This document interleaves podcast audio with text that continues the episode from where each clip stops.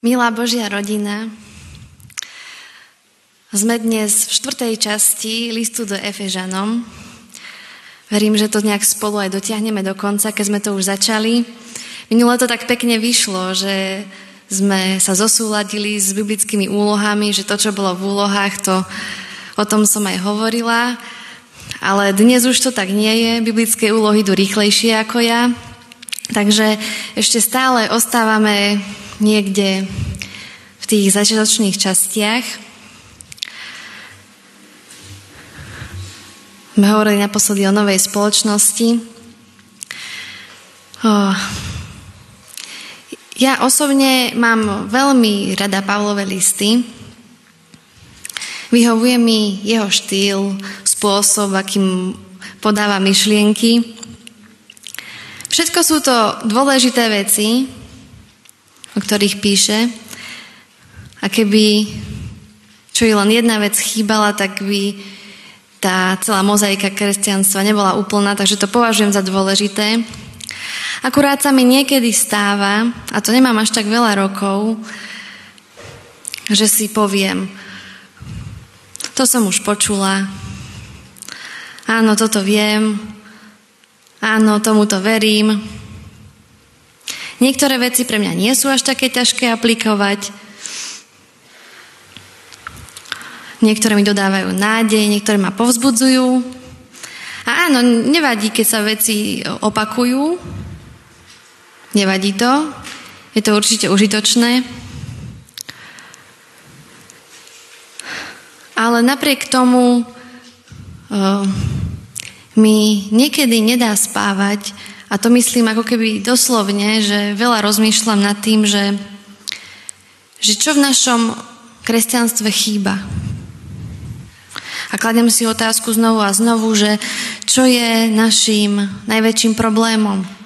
Určite, že riešime veľa problémov, veľa záležitostí, ale že čo je možno tým takým najkľúčovejším, Kladiem si otázku, prečo keď sa s kýmkoľvek rozprávam, tak každý má aspoň nejaký jeden vzťahový problém. A ja sa teda v mojej práci, tejto mojej službe veľa rozprávam s ľuďmi a ľudia sa zdieľajú o tom, čo prežívajú. A ja si uvedomujem, že každý jeden nejakým spôsobom s tými vzťahmi zápasí. A občas si to vlastne o sebe ani nemusíme uvedomiť, pretože nie všetko je o hádke, nie je všetko o tom, že sa urazíme, nie je to len o tom, že niekto sa k nám nezachová pekne. Vzťahový problém je aj to, keď ma niekto irituje, alebo keď mi prítomnosť človeka vadí. Ja osobne, napriek tomu, že hovorím, že, že naše dvere sú otvorené pre každého a to myslím ako naozaj, že keby sa niekto ozval, že chce prísť, tak ho s radosťou u nás príjmeme. Napriek tomu, že sa už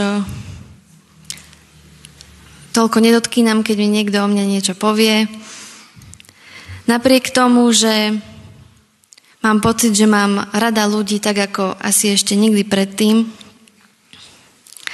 Napriek tomu si uvedomujem, že ani mňa vzťahové záležitosti neobchádzajú. Aj keď vidím, že Boh robí zmeny v mojom živote, predsa som našla ja u seba, že mám nejaký vzťahový problém. Akurát, že tí ľudia nebývajú blízko mňa, nevidím ich tak často, tak tým pádom až tak nepocitujem tento problém, ale keď sa to objaví, keď s tými ľuďmi som, tak vtedy mi zabliká kontrolka a ja viem, že že to v mojom vnútri vrie a že to nemám ešte úplne vyriešené. A tak si poviem, že je, že je jedno, koľko toho viem, ako sa mi darí naplňať mnohé kresťanské zásady. Je jedno, že poznám Bibliu, ale niečo mi, niečo mi chýba.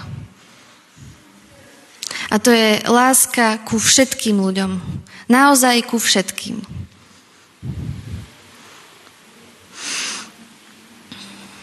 List do Efezu je pre, mňa, je pre mňa iný ako ostatné, Pavlové. Mám pocit, že on hovorí o tej podstate. Pavol v iných svojich listoch vysvetľuje mnohé veci. Ale v tomto liste nechá bokom tú systematickú teológiu a hovorí o niečom, bez čoho by tie teologické témy všetky boli prázdne a bez čoho by to naše kresťanstvo bolo prázdne a neúplné. Pripomeniem pre istotu, že tento list sa teda delí na štyri časti. Každá má rovnaké slovo, nové alebo nový. Prvá časť bola nový život, druhá časť bola nové spoločenstvo, tam ešte stále sme. Potom sú nové zásady a potom sú nové vzťahy. A teda v posledných dvoch kázaniach som s vami sa zamerala na tú druhú časť, nové spoločenstvo. A hovorili sme o, o zbúraní rozdeľujúceho múru. Tam nám príkladom slúžili Židia a pohania. A bolo to hlavne o jednote. O jednote nie v zmysle zjednotenia v názoroch. Jednota v liste Efežanom znamená byť jedno pred Kristom. Že už nie sú medzi nami rozdiely, už, nie, už tu nie je ten múr, ktorý nedovolí prísť pohanom pred Boha, ako to bolo teda v tom jeruzalemskom chráme. Pavol tu hovorí o jednej cirkvi, o jednom spoločenstve a nie tak, ako to poznáme my. Že sa nemáme už deliť podľa toho, že kto ako verí, že medzi nami nemá byť odsúzenie a neprijatie, povyšovanie sa, lebo my máme pravdu, lebo my sme tí vyvolení. A toto je cesta v liste Efežanom. A tá posledná časť, to sú nové vzťahy. A aby sme sa k tomu dostali, tak najprv ešte aj budujeme tú novú spoločnosť. Že Boh stvoril jedného nového človeka a nastolil pokoj medzi ľuďmi. A je tiež dôležité si uvedomiť, ako sa hovorí v druhej kapitole, že čím sme boli kedysi, aby sme sa na to pozreli, čím sme boli, aby sme sa pozreli na to, čo urobil Kristus a vďaka tomu, aby sme sa pozreli, že čím sme sa stali. A hovorí, že sme sa teda stali novou spoločnosťou. A na to použije aj výraz, že čo znamená tá nová spoločnosť? Ten výraz je, že Božia rodina. Že tá nová spoločnosť vyzerá ako, ako Božia rodina. A táto metafora je dosť intimná, lebo hovorí o tom, že sme členmi Božej domácnosti. A keď si predstavíme, že aké sú pre nás dôležité naše pokrvné rodiny, tak si predstavme, že vlastne podľa tohto nového spoločenstva, novej spoločnosti by sme mali teda niečo podobné prežívať aj s nepokrvnými. Tí, ktorí nie sú naša rodina pokrvy.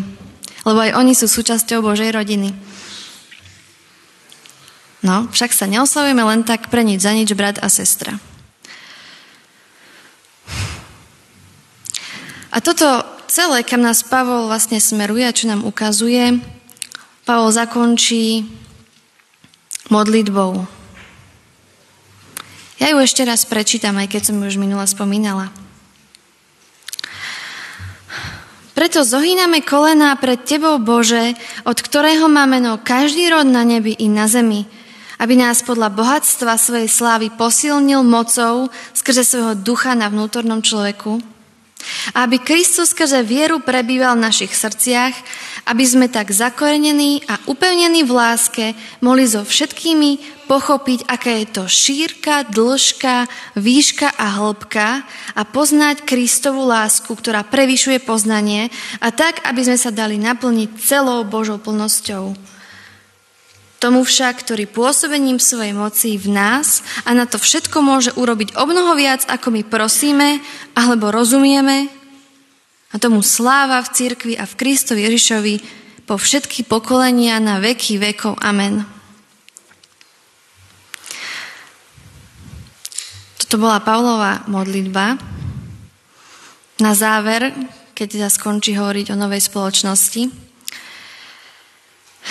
A počujeme v tejto modlitbe, ako veľmi Pavlovi záleží na tom, aby kresťania dokázali uskutočniť Boží plán, aby dokázali vôbec vytvoriť takú spoločnosť. Hovorí, preto zohýnam kolena pred Bohom. Pre akú príčinu? Čo ho pohýna k tej modlitbe? Je to, je to jeho pochopenie Božieho úmyslu.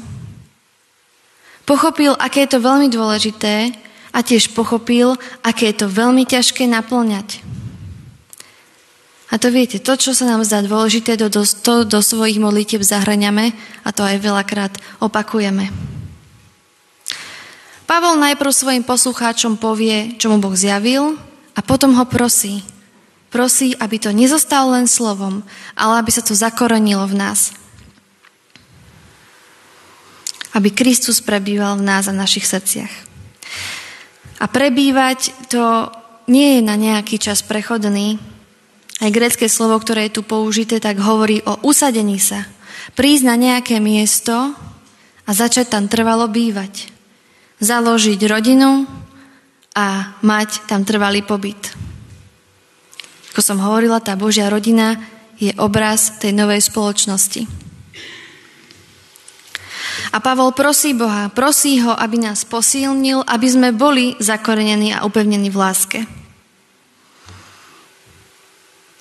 A to preto, lebo pochopil, že v tom novom zmiernom spoločenstve je láska tou najvýraznejšou a najdôležitejšou cnosťou. Nové spoločenstvo je Božou rodinou. Jej členovia sú bratmi a sestrami, ktorí milujú svojho otca a ktorí sa milujú aj navzájom. A keďže, ako som v úvode hovorila, že že vnímam, že najväčšie problémy máme so vzťahmi, tak asi teda naozaj potrebujeme tú silu od Boha na to, aby sme takéto nové spoločenstvo, takúto rodinu mohli vytvoriť. A tá láska je v tejto rodine a Pavol to vyjadruje dvojimi metaforami a to je, že je zakorenená a že je upevnená. Láska s hlbokými koreňmi, ktoré sa nedajú len tak vytrhnúť a zničiť. Čiže tie vzťahy sú také pevné, že ich nezničia problémy, ktoré sa v tejto rodine vyskytnú. A upevnený v láske s pevnými základmi stabilita. No ale poďme si to o, skúsiť trošku konkrétnejšie predstaviť. Skúsme sa vžiť do toho, že máme byť ako rodina. Sme bratia a sestry.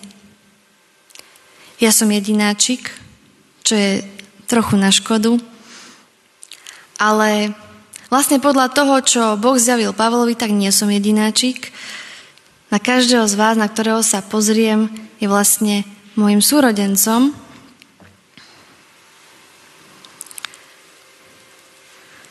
Aj keď sa im možno to ťažko vžíva, lebo som nejako zvyknutá. Ale skúsme sa teda naozaj do toho vžiť, že sme ako rodina. Vieme, že rodiny majú svoje problémy, ale predsa, k rodine máme najbližšie. O rodinu sa snažíme. Poskytuje nám pocit akéhosi bezpečia. A ak aj úplne nie, tak sa aspoň snažíme, aby to tak bolo.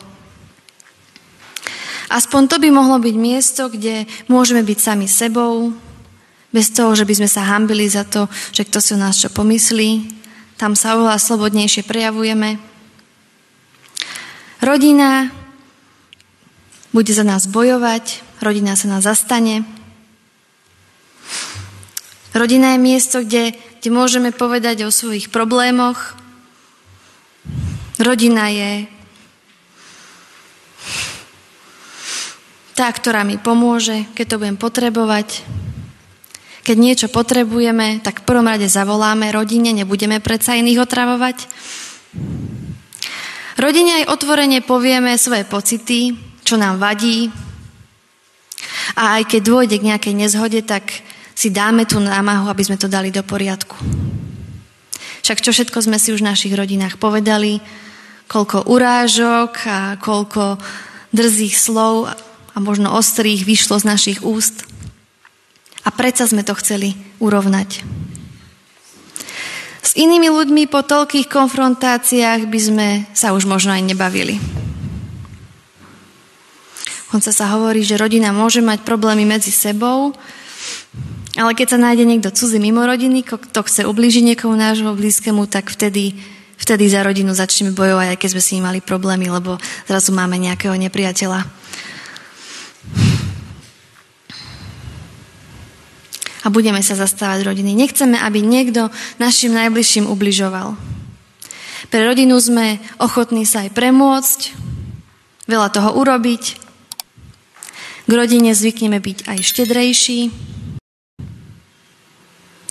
Chorobu v rodine prežívame dramatickejšie. Keď sa našim deťom dejú nepríjemné veci, keď sa im nedarí, ako veľmi to prežívame. S rodinou sa aj častejšie navštevujeme. Možno niekedy im len tak uprostred týždňa upečieme koláč požičiame im auto, dáme úrodu zo záhradky, myslíme na ich narodeniny, ideme na promócie svojich detí, na koncert v Zuške. Snažíme sa podporiť, pochváliť, povzbudiť a tešíme sa z úspechov. A ak aj máme problém, že iným trochu závidíme, tak aspoň pri rodine sa snažíme nezávidieť, tešíme sa, keď sa jej darí. S rodinou trávime sviatky. Alebo keď sa cítime osameli, tak vieme, že rodina nás nevyhodí. A ak by sme aj mali problém s bývaním, tak rodina nás možno prichýli. Požičia peniaze, niekedy aj viacej peňazí a bez úrokov. Rodina je zainteresovaná do toho, čo prežívame a zvyčajne sa zaujíma. A ak to aj nevie dať najavo ten taký záujem, ale určite vieme, že jej nie je jedno, čo sa deje. A keby sa aj náhodou stalo, že s pokrvnou rodinou nemáme dobré vzťahy a máme nejakých priateľov, ktorí sú nám blízki, tak niekedy o nich aj povieme, že sú mi ako rodina. Čiže od rodiny niečo očakávame, pod rodinou niečo rozumieme, niečo príjemné, niečo krásne, tam, kde sa cítime dobre, kde sa cítime prijatí a milovaní. V Kristovi sme všetci jedno. V Kristovi sme všetci jedna rodina. A predsa máme problém to tak vnímať. Že väčšinou stále rozmýšľame v rovine krvi rodina po krvi.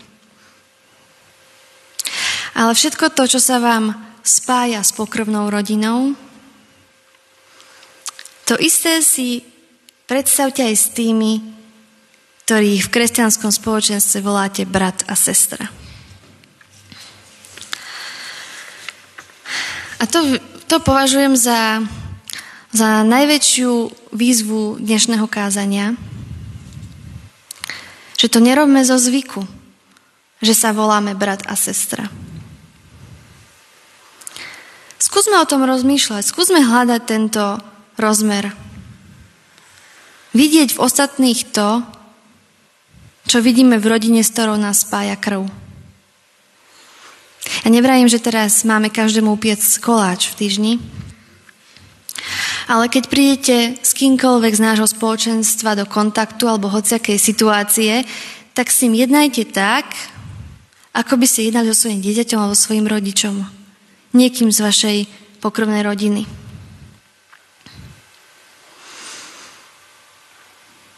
Pretože obrazom veľkej lásky je práve rodina. A to vlastne Boh zjavil Pavlovi.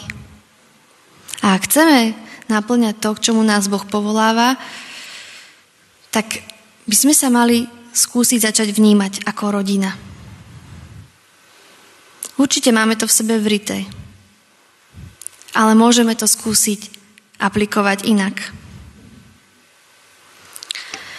Niektorí ľudia hovoria, že by si nemohli adoptovať dieťa, lebo by ho nevedeli brať ako svoje. Je to určite ťažké. A je tiež ťažké si predstaviť, že by sme sa k sebe správali, ako keby nebol rozdiel, či je to krv alebo nie je.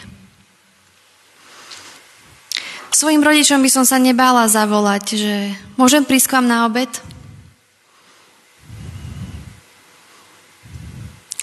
Ale keby som mala takto zavolať niekomu z vás, tak už mi to tak prirodzene nešlo. Ale na druhej strane si sama hovorím, že, že keby mne niekto zavolal, že chce prísť ku mne na obed, tak by som chcela ho s radosťou prijať ako svoju rodinu. Som veľmi fascinovaná tým, čo mi Boh poslednú dobu ukazuje, že silno vnímam, ako mení môj pohľad na druhých, ako keby postupne zmazával tie rozdiely.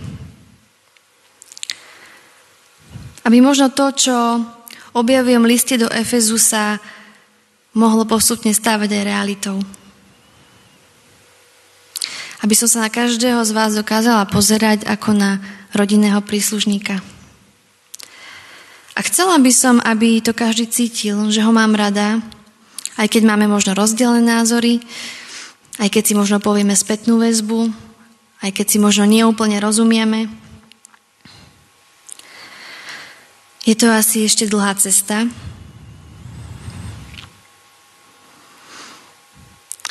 Ja mám so svojimi rodičmi dobrý a blízky vzťah. A predstava, že by som takto isto mala vnímať aj iných, je zatiaľ pre mňa ešte trošku nepredstaviteľná, ale chcela by som to. Chcela by som naplniť to, o čom tam Pavol hovorí. A chcela by som pochopiť aj to, ako sa Pavel modlí, modlí, že aká je to šírka, dĺžka, výška a hĺbka Kristovej lásky, ktorá presahuje každé poznanie. Je to nepredstaviteľné alebo ťažko predstaviteľné, presahuje to naše poznanie. Ale keď to z Božej milosti pochopíme, tak asi budeme úžasnutí. To pochopíme, aká je to láska, to pochopíme, aké je to vnímať sa ako rodina.